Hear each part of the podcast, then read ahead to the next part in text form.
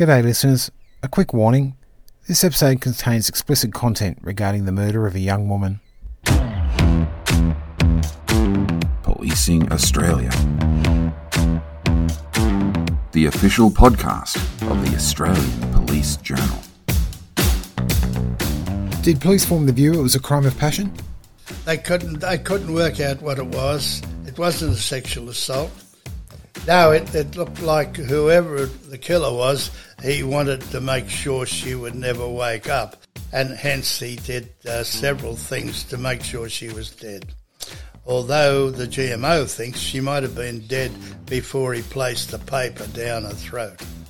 Welcome to Policing Australia. I'm Jason Burns. The feature article in the June 1998 edition of the Australian Police Journal is titled The Jane Doe Murder Mystery. It was written by the now deputy editor of the APJ, Barry Fay. At the time of the murder, Barry was a detective sergeant and a fingerprint expert, and he played a supporting role in the police investigation.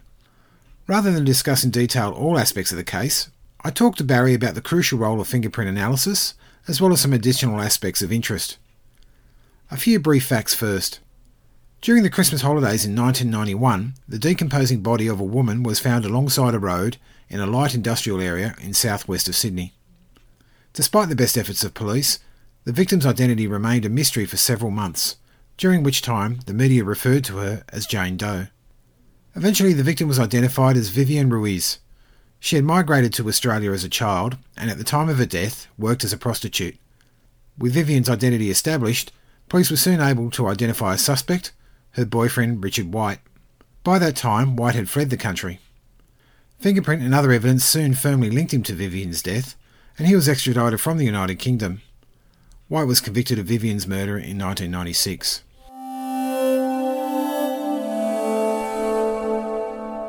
Hey Barry, it's great to see you in person for the first time since the start of the pandemic. Yeah, likewise.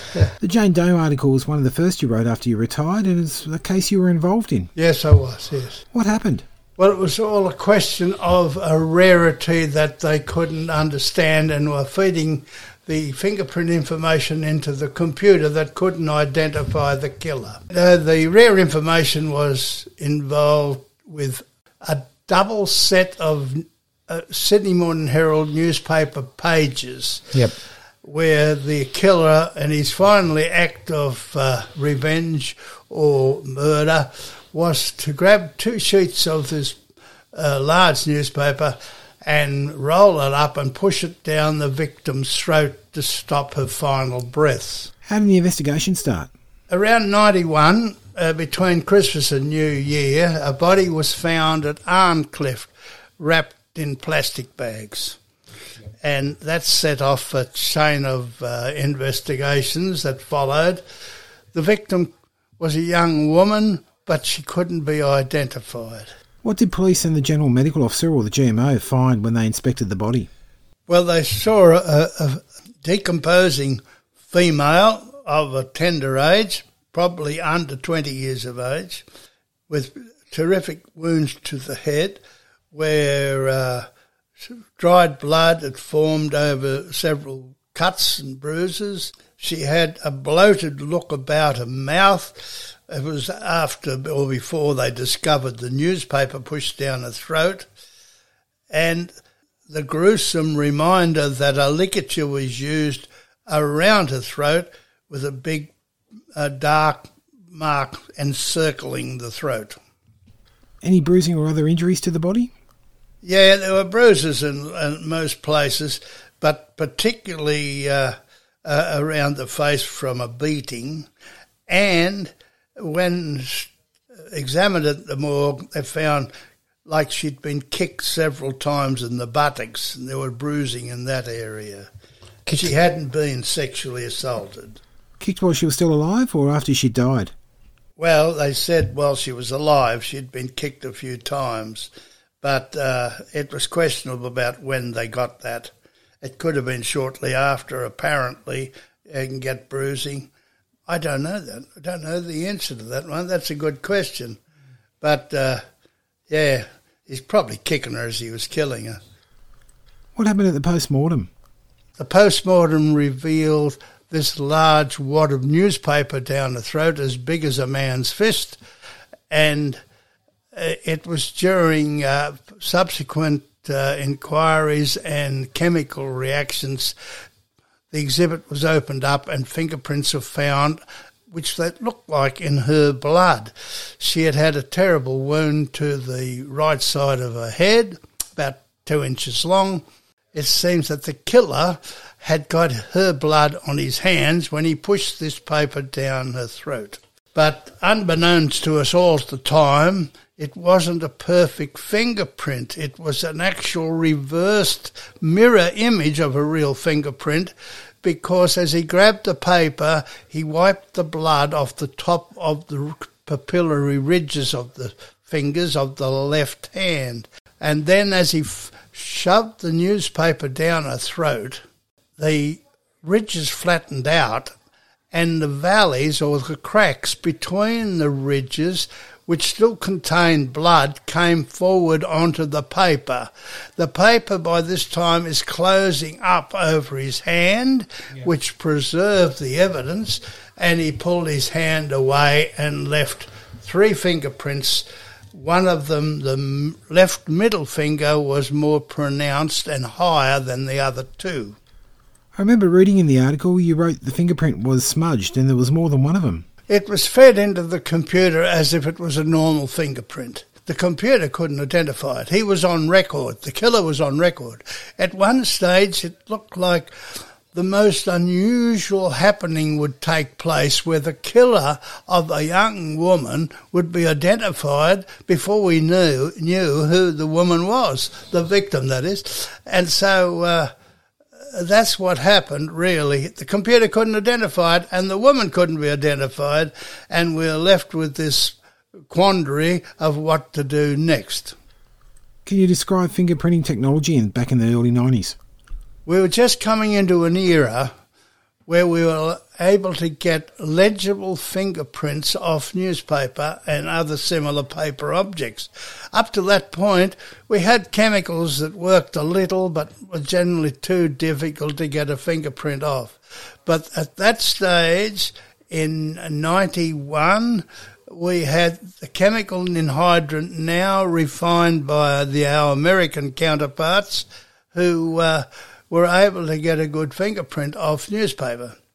Hence, those fingerprints were dipped in this chemical, allowed to dry naturally, and up came those three fingerprints on the paper. No other fingerprints were there, but just those three preserved by the way the paper folded around them. Once you had the prints, how did you search the records? Oh, it was just a matter of uh, we used to trace them line for line in those days and then feed the trace into the computer. The computer worked in, uh, in a way like the constellations in the night sky. It would draw up straight lines between minutiae or, shall I say, fingerprint identifiable uh, ridges. Actually, it was the breaks in the ridges with what they called the constellation. So all fingerprints fed into the database were actually constellations of a fingerprint. Okay. And that's how it worked. The computers didn't identify anything. It still had to be the human brain to decipher what was going on, but it generated a list of likely candidates. Was it just one team or unit that did all the searches? Well, it was one team now for the whole of Australia. In 91, we'd changed the AFIS fingerprint computer we got from Japan to NAFIS, making it the national fingerprint computer. So technically, a person who left his fingerprint on a crime scene in Western Australia could have it found and then emailed to the computer in Sydney and be waiting for the criminal when he got home with the goods. So all the early leads came to nothing? Absolutely. Without any identifications of who the body is or who who belongs to the fingerprint found down her throat in what had looked like her blood. Unfortunately, DNA couldn't help us there. We didn't have anything much.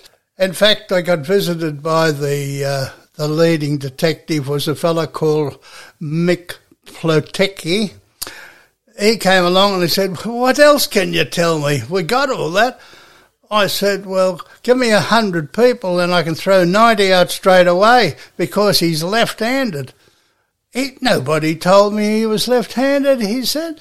I said, Yes, well, she had a wound on the right side of her body, left handed person. But the fingerprint is definitely the left middle fingerprint. And it, you'd use your strongest hand to push that paper into the last death stroke. Can you explain how the team wasn't able to identify initially that the print was smudged? The, the correct reference is a tonal reverse, and it's a very, very rare phenomenon. Looked like it was uh, unprecedented in a murder trial like this in the world. So it wasn't recognised as such. The fingerprint lines were thinner because they weren't on top of the ridges the blood was coming from between the ridges. It, it has happened with normal fingerprints as well. For some reason, only a thin line appears because that's the wet spot where the blood lay. In this case, he's dried all the blood off the top of the ridges of the skin of the hand, uh, grabbing at the newspaper. So uh, it wasn't picked up by anybody. In fact, it's such a rare thing. You only see it once or twice a year as a as a senior expert. I recognise it eventually before anybody else because when we finally had the killer's name, who was on record, they came to me and said, "We just can't make it him. It's twisted slightly out of order," and it was that stage that I recognised it was back to front. And I said to them, "Take it back to the dark room and reverse it." and see what you say then. And they came back full of smiling faces and called up to say it was him. And there were over 10 points of identity on that fingerprint, although it was pretty smudged.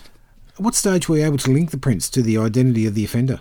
No, it was after they had they had been broadcasting help, help, help all over the place and newspapers, the media, everybody was trying to help them.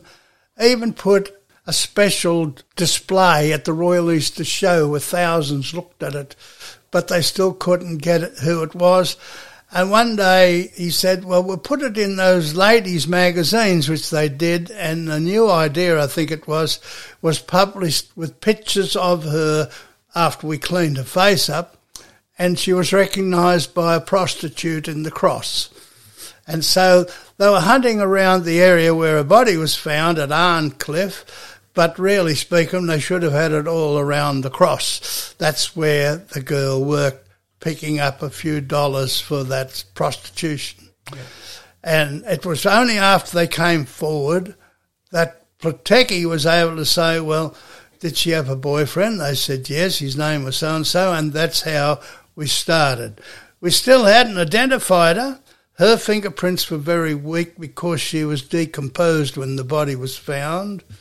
But eventually we got to places where she was staying at the cross, and through their uh, rent papers, etc., we found paper objects that gave us the girls, the missing girl's fingerprints. And from that, you were able to confirm the victim's identity? Yeah, and confirmed her identity and then from there, it was fairly easy once you had who the victim was and who the boyfriend was. Although initially he rings up and says, Look, we've got the boyfriend's prints here, but it's not him. Before they brought it to me, that's what happened. And just to get the sequencing right, they identified the boyfriend, but your team is initially unable to link his prints to the prints found on the newspaper. They used the computer too, which couldn't do it right from the word go you had to see what we call the pictorial aspect of the fingerprint. The twists and turns of it were still there, although a mirror image. After you were able to confirm the prints, how did police find the offender? Well, they they were in a quandary over they couldn't find him. They realised he'd gone overseas to a relative's place in England, as a matter of fact. So it was a matter of getting Scotland Yard to make the arrests and ex- extradite him back to Australia. I understand the Met found some interesting evidence. Yes, it was most interesting that they called us and they said, uh, look, while searching him and his property, which we're entitled to do, we've come across these notes he's made in prison.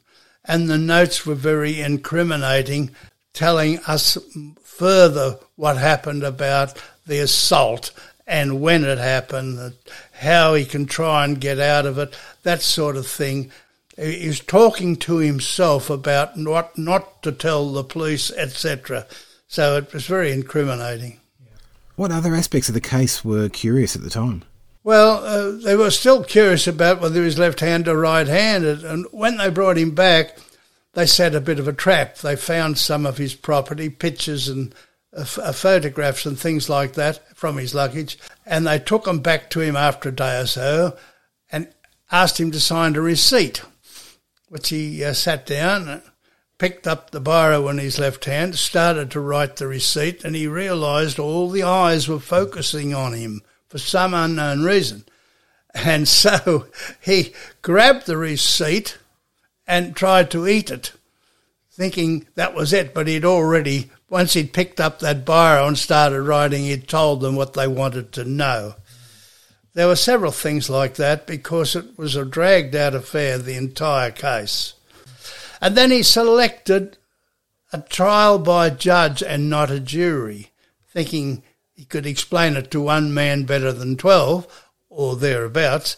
But the judge was Peter Hidden, a very uh, astute judge, and he summed it up later by saying that all the little pieces of circumstantial evidence, for example, dog hairs were found on the girl's body, which were married up to an Alsatian but it would marry up to any Alsatian, although his father had an Alsatian where the body may have been kept under the house.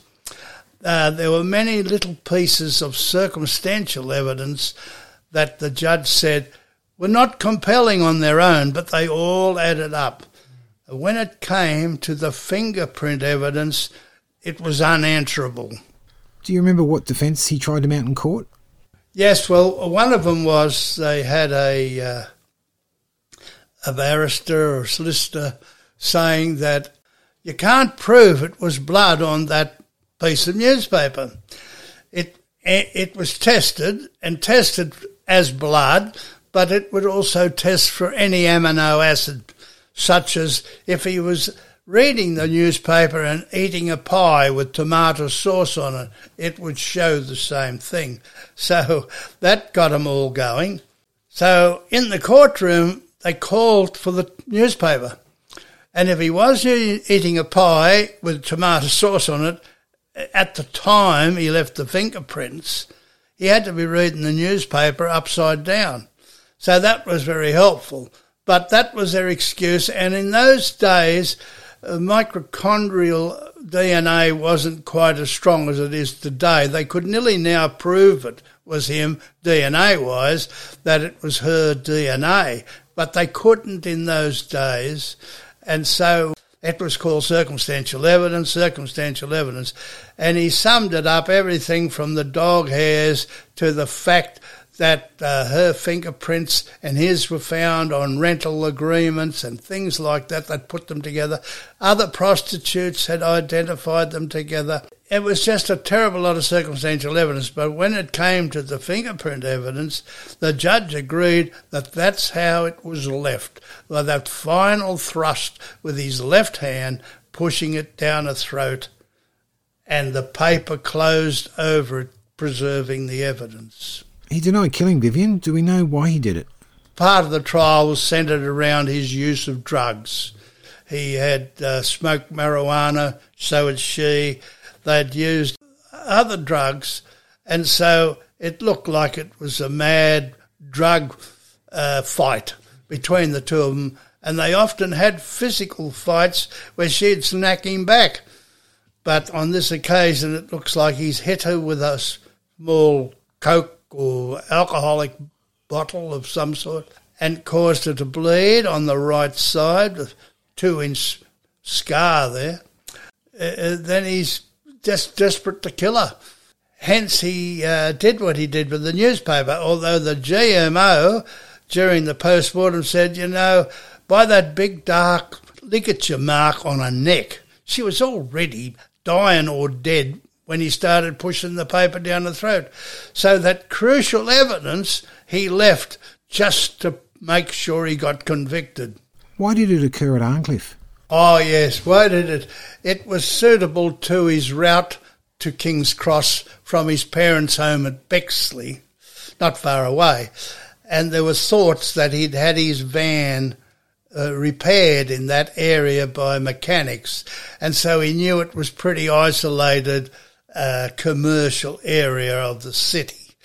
And uh, hence it looks like he selected that.